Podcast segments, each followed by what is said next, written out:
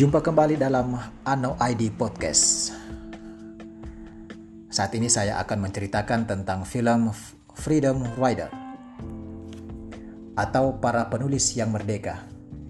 Film ini dikisahkan sebuah lembaga pendidikan yang sedang frustasi dengan keadaan murid-muridnya yang berlaku rasis, bahkan saling bunuh karena unsur rasisme.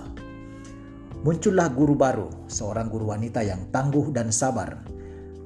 Pada akhirnya, Kesabaran dan ketangguhan itu mampu mengubah keadaan siswanya yang dulunya saling benci karena rasisme menjadi pribadi-pribadi yang saling menghargai satu sama lain dan menjadi produktif lewat komunitas para penulis yang merdeka.